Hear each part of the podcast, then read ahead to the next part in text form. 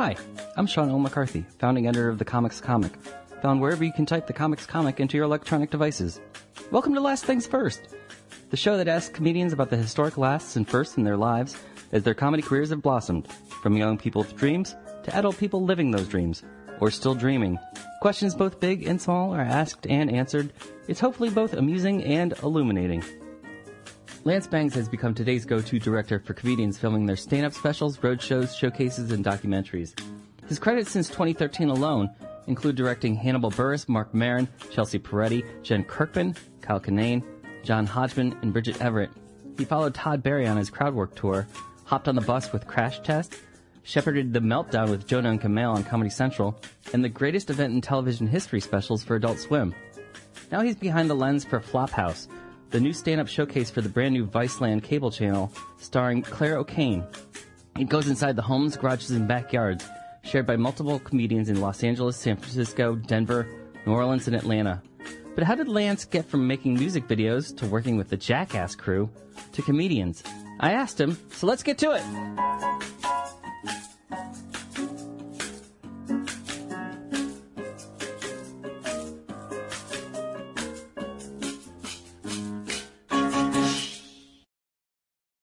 So, Lance, thanks for joining me on Last Things First. Yeah, thanks for having me over. Uh, your latest directorial effort in the comedy realm is Flophouse, Yeah. which debuts uh, start of March on Viceland, the new channel. Yeah, it's uh, March 3rd. It's going to start running, and, and it'll be on every Thursday night around 10.30.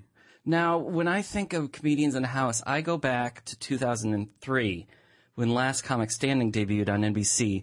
Their main selling point was, "Hey, we put the comedians in a house."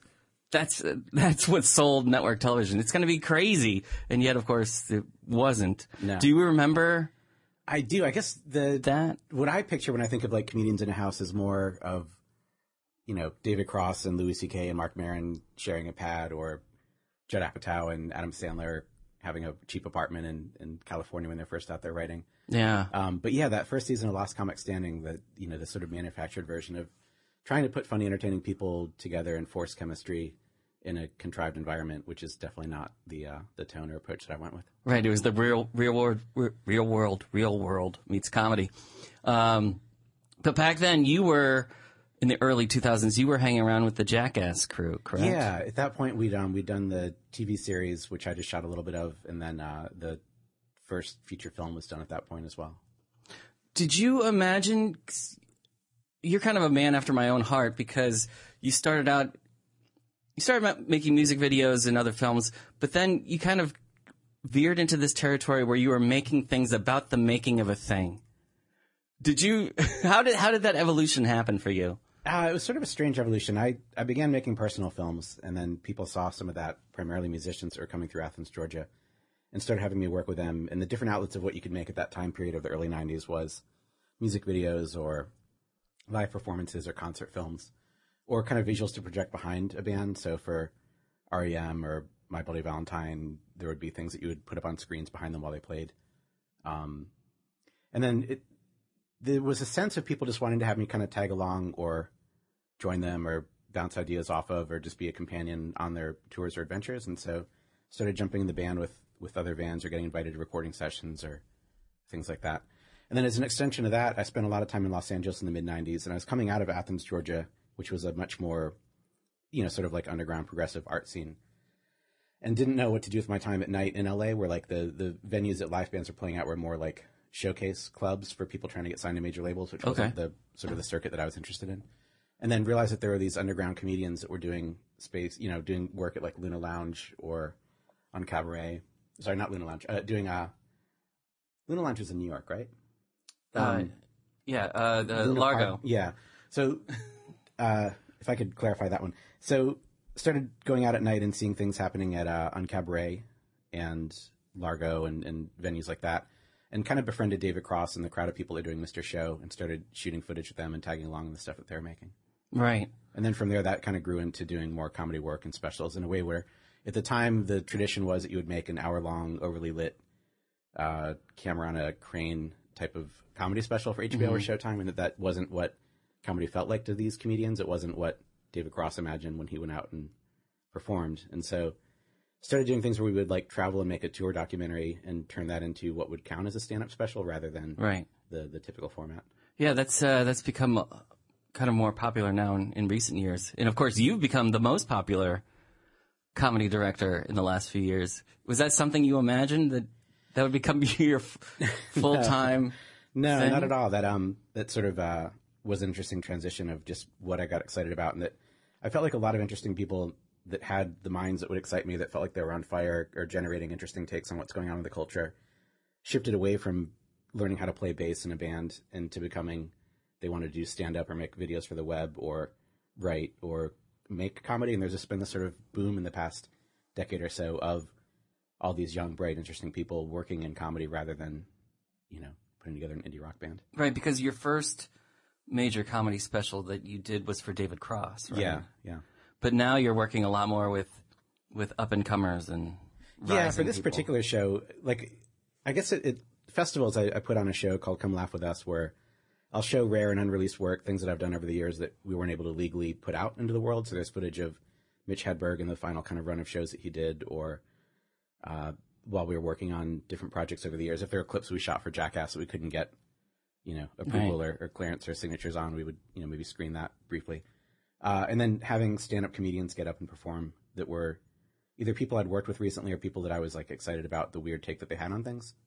And that's been really satisfying and fun. And as an extension of that, when we got the opportunity to build this cable TV network, uh, Viceland, I wanted to make a show that would cover comedy, but not in a traditional way, and that would sort of have like I'm not interested in reality TV, but the sense of actual verite documentary that's not scripted of what people's lives are actually like, what it feels Right. like to be alive in 2016, what it feels like to be living with friends as a way of kind of sharing rent or getting by or supporting each other, and then throwing a party among those people, and then having a stand-up show either in the backyard or the garage or on the rooftop. Seemed like a great way to kind of run around the country. Yeah, I've noticed in, in, in New York and LA, I don't know how much it's true in other places, but you would actually know better than I would how much this element of just let's put on a, the comedy show, the alternative nature of alternative venue is really alternative now. Yeah. I know in New York there's uh, living room shows. There's a series called Live at the Apartment where people go on Craigslist and they take over somebody else's apartment into Yeah. a show. Um, how how widespread is is this? There really is a, an underground network in the same way that like Black Flag figured out a way to tour the U.S. in 81, 82 and would tell their friends in the Minutemen or Husker Du that, hey, there's a pizza place in St. Louis you can go play at that'll pay you 150 bucks. And then from there, it's a half a day's drive to the next city. Uh, there are people like Sam Tallent in Denver who have built this circuit and can tell other young comedians like, hey, you've got a, a couch to crash on here when you come through Denver. Right. And I can hook you up with a show in Omaha. And then from there, you can get yourself up to Minneapolis and here's who you need to talk to there. And so there really is this uh, this way that it's working outside of the tradition of, of regular comedy clubs with drink minimums, where you're going and playing in people's houses or alternative spaces. Right. I can't imagine though doing a show in my own house. Yeah, How how long how long had they been doing it before you happen upon them? I would say you know it's been going on for a little bit. Like like we mentioned at the top of the interview, there is a tradition in the past of of comedians like living together, but as far as like actual performances happening, that's something that kind of rose out of the frustration of not getting access to the kind of clubs that want you to do difference between men and women or Right. you know the sort of like topics that get hit every time in a in a club show. Well, we're also in such a boom period. There's so many comedians and not enough venues for them all to get Yeah. stage time. yeah. So, uh, let me let me ask you. You mentioned having having footage of uh, Mitch Hedberg's last tour. Was that Yeah. the tour he was on with Stephen Lynch? Yeah, that's correct. Yeah. What uh, what was that experience like for you? It was remarkable. So Michael Blieden, who's a great filmmaker, was working on a project where he was, you know, trying to shoot some footage and figure out what they were going to do. And then when he hit the Northwest, uh, they asked me to help with some friends and, and just kind of get footage of the shows that they were doing.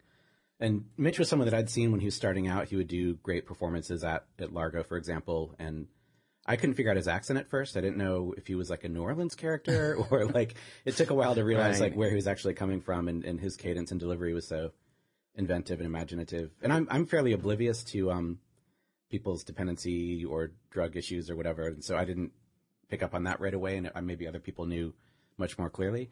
But my initial sense of him wasn't like that he was this, you know, heavy. Oh yeah, no, I I I I got to know him and perform with him sometimes back when I actually Yeah. did perform, and uh, the two things that struck me. One, you mentioned the cadence. That was something that he developed over time. And the other thing was I never saw the dark side of, of Yeah. Mitch's life. Other people would tell me secondhand, but I never saw it myself. Yeah, and so in my own, you know, again, like I, I may have just kind of not been savvy enough to pick up on it, but my experience of him was this very like playful, inventive mind, and then going to kind of shoot during that last batch of shows, seeing the the state that he was in at the time and the sort of the clear effects of of being you know slightly out of it or foggy or you know going in moments on stage where he would sort of lose focus or, or feel like he was isolated and then rallying and coming back and fighting through it and connecting with the audience and trying to turn things around. That was a strange tour where he was co-headlining with Stephen Lynch and kind of alternating, I believe, who would go up last Yeah. each night. And so it was a, a strange format for him. Yeah, because he because actually Lynch was probably selling more tickets at the time, Yeah, yeah. even though Mitch was more popular among comedians. Uh, what so what happened with that footage? Well, like I said, I, I think that Michael made a, a bit of a memorial or, or tribute video that you can probably find online. But I held on to the stuff that we shot in, in some of those shows, and at some of these like you know smaller events or screenings that I've done, I'll sort of like talk about Mitch and then show a little clip or excerpt of kind of a great moment where things were falling apart on stage at the Crystal Ballroom in Portland, and he was battling like you know a, a, a strange audience and some frustration and then the equipment wasn't working and like the mm-hmm. microphone dropped out and then the other microphone wasn't working and you see him get inventive and excited about playing with what's going wrong and he starts kind of daring the spotlight operator to see if he can keep up with him and so he's kind of you know jumping around the stage trying to lose the spotlight and then doing a bit with like each mic trying to see which one can work and fucking with them and it becomes this great very alive moment of performance and and you see him at his best while kind of rallying and fighting back against this awful situation he was stuck in. Yeah, I want to wa- I want to watch this right now. Can we can we go and watch this and then come back? It's all in my archives. It's it's a, you know the kind of stuff that I've just shot over the years for things that I was interested in putting myself in different situations or, or capturing things and documenting them and then holding on to. So being being on tour with Mitch was that before or after you uh, worked on uh, Dave Chappelle's Block Party? I feel like it it might have been after Block Party. Uh, that was an amazing experience. That was great. Yeah. What what was your role on that? So, second, Michelle second Gondry was was directing the film and uh, asked if I would go to Yellow Springs, Ohio, and, and Xenia, Ohio, and kind of hang out with Dave and shoot a bunch of footage of him back there. Um, so no one else in the production, like Michel Gondry, wasn't able to go. So I just kind of went and took a camera. Um, uh, operator friend of mine, T.G. Firestone, who now is making these other shows of Vice.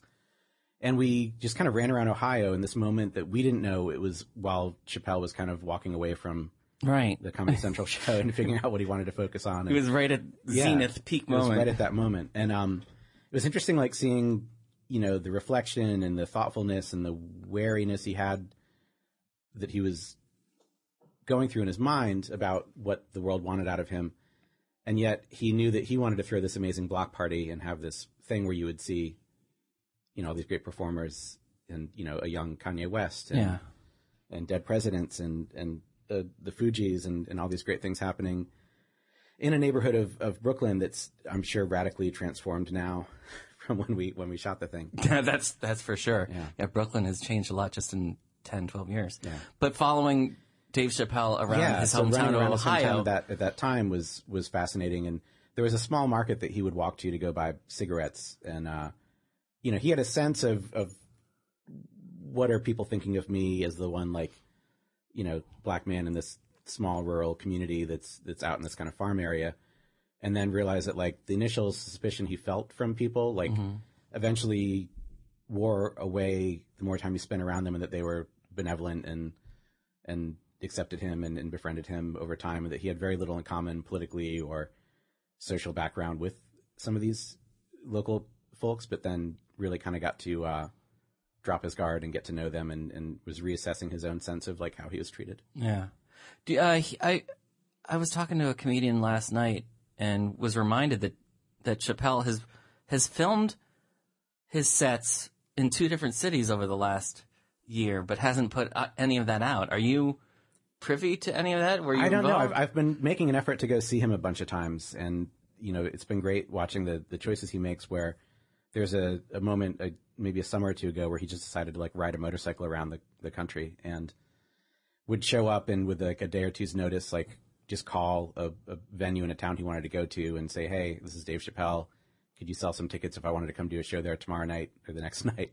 Yeah. and, uh, and so these great performances would happen. He would just show up and, and walk out on stage and be open to whatever's happening. And he would deliberately pace things where he would sort of, you know, work it out where he was allowed to smoke on stage despite the normal smoking bans that the Right. houses would Yeah, he still does that. and just kind of like do that for a bit and then see what happened in the audience if someone like, you know, yelled out. And uh, there were some shows where that would go horribly wrong, where there would be people that were drunk or not that bright who were just yelling out catchphrases and you would see his frustration. And other times he would maybe engage the person and get an actual conversation going and make material out of it. And it was great. And then he also popped up at Meltdown, a, a venue in, in Los Angeles that we do the, uh, the TV series. Oh yeah, you do do the Comedy Central Yeah. series with Jonah and Kumail. Yeah. And so it was great seeing him do a set there and the material he was covering. But that's not. But that's not for the series. no. He just kind of happened to turn up one night. but he's great, and the sets he's doing have been really interesting. And and you know, I know it's great that he has been shooting his own stuff, and hopefully he'll figure out a time and, in the way that he's comfortable getting it out there. How is following uh, Todd Barry around the country? That was com- in comparison. Like, Todd's great. Todd is, uh, I'm sure you know, like one of the great greatest working comedians, and in particular, like his ability to do low key crowd work. Was I want to say dry thing to say. sardonic. Yeah, for sure. That's that's a, a good, uh, easy description for Todd.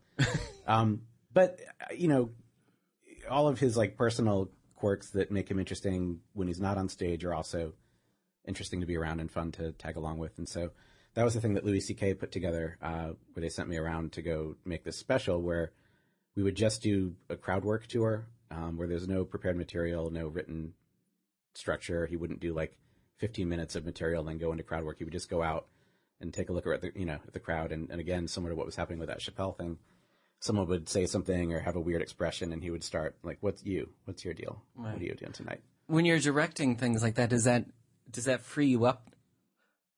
Not not trying to stick to a a formula, or when you Yeah, for that you one- don't know what's going to happen. It's it's really truly a documentary. Yeah, it's this great adrenaline rush of being in the moment and having to know that you've got to spin around and recalibrate and, and shoot the person that's like lit by a cigarette machine in the back of the room and get clear audio of them without being distracting or, or stepping on the chemistry of what's actually happening in the moment between Right. them and Todd.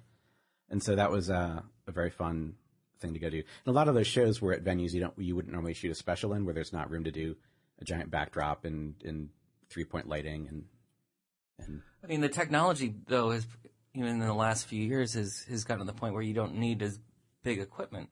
No, like I've been able to kind of work with and build small, weird cameras and rigs and approaches for getting into int- intimate spaces and keeping eye line with people while I'm filming and not having uh, giant contraptions in the way. Right, because especially for Flophouse, you're you're filming in bathrooms and Yeah. and you know at least the garage. There's in the first episode, there's cutaways where you can see, oh, there's a crew. Yeah. There's a full crew on this. Yeah. Yeah. Flophouse was great. And, and some of the people that made that show work so well. There's people like Claire O'Kane, who's a great comedian that would have been here today if her plane hadn't been diverted to the wrong city. Uh, but she's just a great personality that kind of emerged while we were shooting in the, within that world. The first episode is set at a house that Solomon Georgio and Eric Dadourian and James Austin Johnson were living in. And it was definitely a place that, you know, comedians would come crash on a mattress on the floor or sleep on a couch. And so you know, we had Marcella Arguello kind of crashing there, and Danielle Radford had just been hit by a bus in Seattle, and so she was mm. kind of recovering on a, a mattress on the floor there. And So how many people live there at one time? I would say there's typically like three rooms that have beds in them with doors that close, and then other people just sort of like as they fit on uh, couches or on the floor in the living room. But it's this great environment where they're all supportive and helping each other. If you want to come from Houston and try and hit every open mic in LA and take some meetings or get seen by people in that world, you come do that. And then to return the favor, if Solomon wants to go do a set in Houston or Denver or San Francisco, wherever you're from, you help him out when he goes back. Right, the trading. And so there's another great comedian, David Gborie, who had left the Bay Area, uh, was up there when we shot at an amazing house called the Sylvan House. And then he also turned up in Denver when we were shooting there. and then he just moved into one of the rooms at Solomon Georgio's house and took over one of the beds there. And it's maybe the first actual like bedroom with a door he's had since he was a kid. Oh wow. Yeah. Uh, how many? How did you? How did you find that house in particular? Were there a number of houses that you were? Yeah, there were a lot of candidates. Like there were, you know, there's been some great houses in LA over the years. All the guys in Power Violence had a crazy situation where they were renting, I guess what you could call a mansion. Like somehow they figured out if enough of them split the rent that they could get this giant place, but they were just kind of getting evicted or moving out or whatever the situation was when it was time to go shoot this show. And there's a place like the Comedy Grotto that does stuff in the backyard, and then other houses in LA that multiple comedians live at. And then uh, Sam Varela, who's a great person that knows the comedy world, recommended that I go over and check out Solomon Georgio's place in Highland Park, and that was one that felt right to me, or felt like the best mix of the personalities of people that are living there, and then showing up and really seeing someone who was there because they were had been hit by a bus. Like felt like okay, this is this is the space to do it in. I mean, of course, the LA house has a different, is going to have a different vibe to it because it's in Los Angeles. It's Yeah. The, you know, one of the two power centers for show business and comedy. What it, how does, how did the atmosphere compare when you went out to places outside of the industry? you would get an interesting thing where a lot of people that we were filming across the series had never been on television before, had never had to think about how you do a set for television, and so they might, you know, start singing a Beatles song or something, and you realize like, oh, that's going to be tricky or hard to clear that or make that work. or um, they, uh, you know, they you can would do that um, on television, but it's going to cost a lot of money, and we're Vice. and it was great kind of meeting people and, and realizing that like a lot of them don't have representation or are not like you know connected to the industry in any Right. way yet and that they're just these kind of like fascinating young pure voices out there in the world and putting them on and, and finding a way to, to show them and reflect them was exciting and rewarding Were the audiences different at all, or yeah like the audiences in some towns are just different audiences. Like the people in denver are fairly like pacified. Like they're on a lot of pot generally and they're just sort of like bundled up. We did it outdoors and it was 18 degree temperature. There, um, oh my, Yeah, I was hoping it would actually start snowing because it would have been amazing visually. Yeah, that been. You're just seeing everyone's breath the whole time, but they just like wore coats and sat there for hours as we shot the entire show outdoors, and and you realize that like oh they're like basically, you know, cozy headed from being stoned out of their minds. um, when in other cities it was like a more aggressive, like raging, ah, like you know party right. alcohol fueled kind of feeling. And uh, you know, the show being on Viceland with Spike. I mean, your relationship with Spike goes back to being John Malkovich, or be- before no, we that started even. before that. Like I would say, it was probably Sonic Youth that connected the two of us in the mid 1990s, where um, I've been traveling with them and, and shot a bunch of footage, and Spike was friends with theirs and had done some of their previous videos, Right. and he got asked to put together a music video for a song called "The Diamond Sea" in 1995. And I've been maybe I was like traveling with Pavement on Lollapalooza that summer, but somehow um, took a bunch of like Super 8 film that I'd shot of of those bands playing, and then other things that had just happened during my travels that that time period that were on Right. the same rolls of film, and kind of wove that into a video that he was making for them, and then brought me out to Los Angeles to start shooting stuff together and hanging out and making projects. So if I went back 20 years and talked to you and Spike and said, "Okay, uh, Lance, uh, hold on to your hat. You're going to be uh, hanging out with young comedians and directing them documentary style for a channel that Spike owns on TV." Yeah, I, what know, would you what, you- what would you have thought back in the mid 90s? I would have believed it. Like, you know, Spike at the time was making great things through magazines and he had an interest in the world that went beyond the films we were making. And he had, you know, things he would do for, there's a magazine called Dirt that was an offshoot of Sassy. And then he was involved with Grand Royal for a little bit. So he's always had a curiosity for things beyond just straight theatrical filmmaking and has worked in different formats and made art and, and projects and all different things. And so, um, as now that he's a creative director at Viceland for this project, it's it's been fun to kind of collaborate and and make all you know invent a whole cable channel basically. Yeah, well, how, but I guess the question I really want to know is how does this how does this version of you match up with what your childhood vision of grown up Lance would be? Oh, I hadn't I didn't think I was going to be alive. I uh, it's it's been just a continuation of making the things that I was interested in and being drawn to go spend time with the people that excite or inspire me the most and not really pre-planning or, or having a trajectory in mind of where I wanted to end up 10 or 12 years in the future. Yeah. Well, how would that kill you though? Oh no, You was- just didn't imagine no, being being in your forties? No, oh, like yeah, like were, the stakes were high and, and things were tough when I was uh, younger and, and I didn't know that I was going to be around. Oh, okay.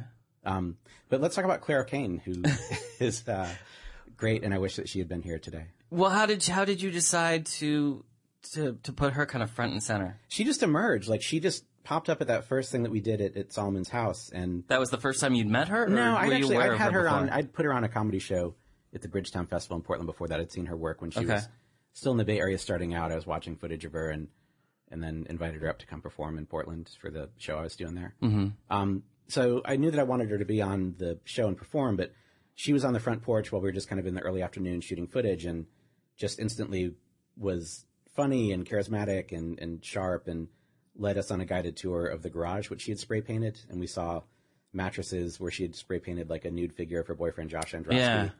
And was like shooting bows and arrows. And it was like, this person is like a great person to tag along and, and sort of like learn these worlds from. And because she's so, um, beloved within that underground comedy scene, every time that we went to, she would have also like crashed there or done shows or spent time living in the house or whatever. So she was a natural fit to kind of have along at the Sylvan House in San Francisco where she had previously been, and then had reasons to kind of like we were trying to develop other shows and, and come up with ideas because like while I'm making things, I tend to just burn all day long running from one idea to another, and we'll go catch up with bands or painters that I used to know or poets or writers in each city and sort of catch up on other things that are exciting to me. Right. And so having her tag along made sense as a way of uh, developing other show ideas or generate. Other, and plus, she's just like great company to make all the other comedians feel at ease and that the the sensibility of this thing is going to be right. Because there's a you know there's a fear if you're in New Orleans and you hear that like oh Vice is coming to town to make a comedy special about us, you don't know what that's going to be or what the Right. tone's going to be, and you might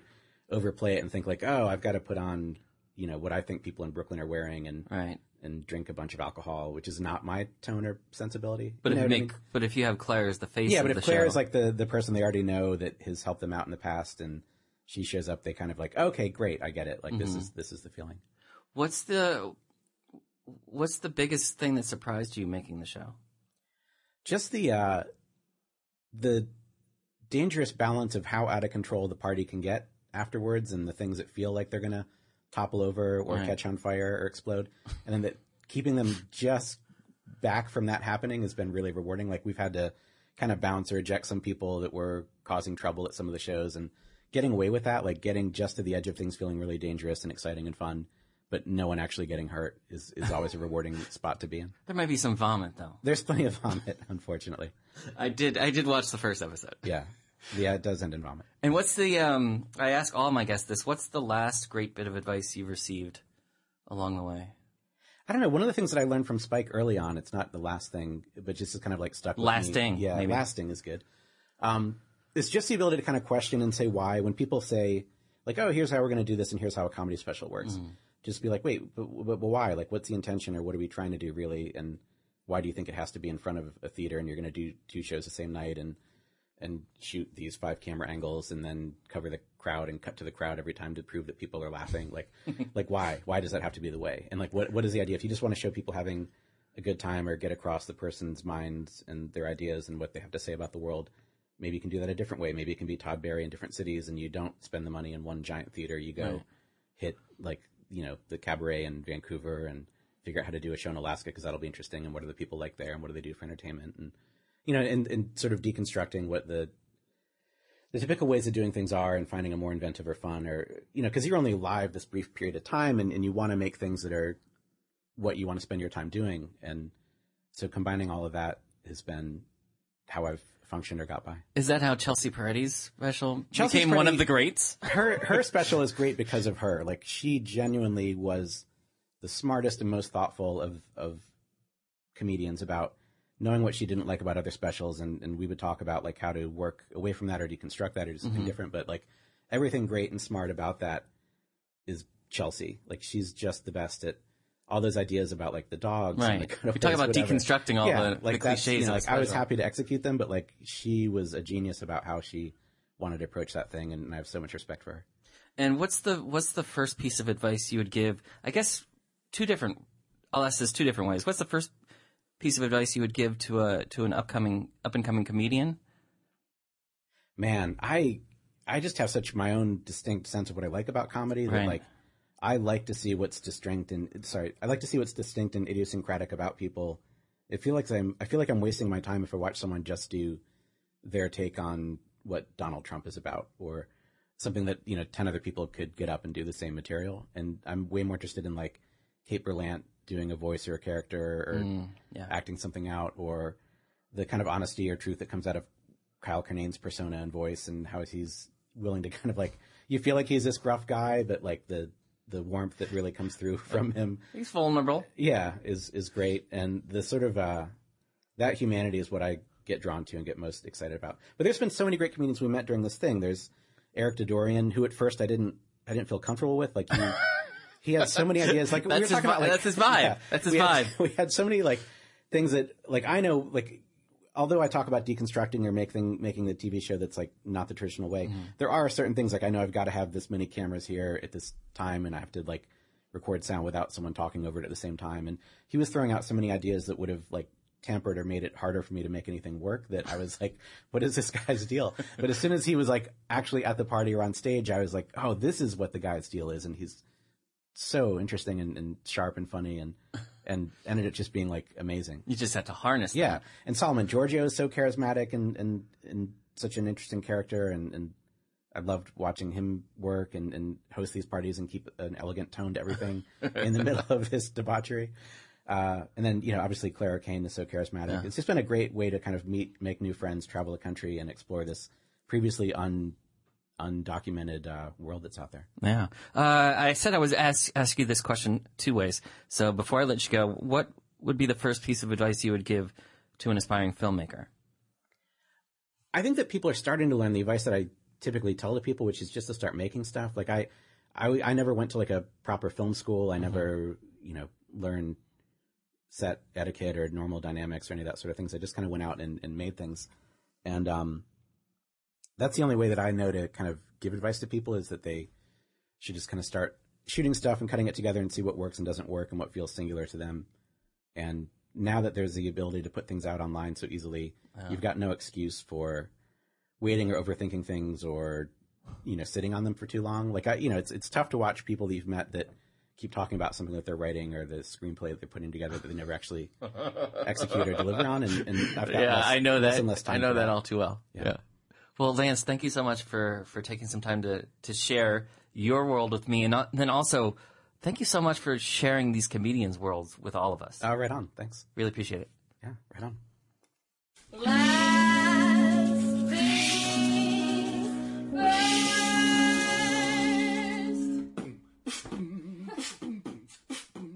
This episode of the Comics Comic Presents Last Things First was produced by Alex Brazell at Showbiz Studios.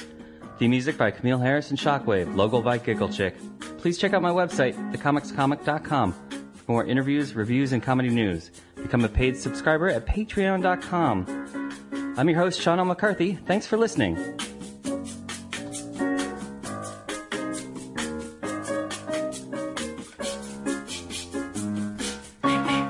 Last things first. Last things first.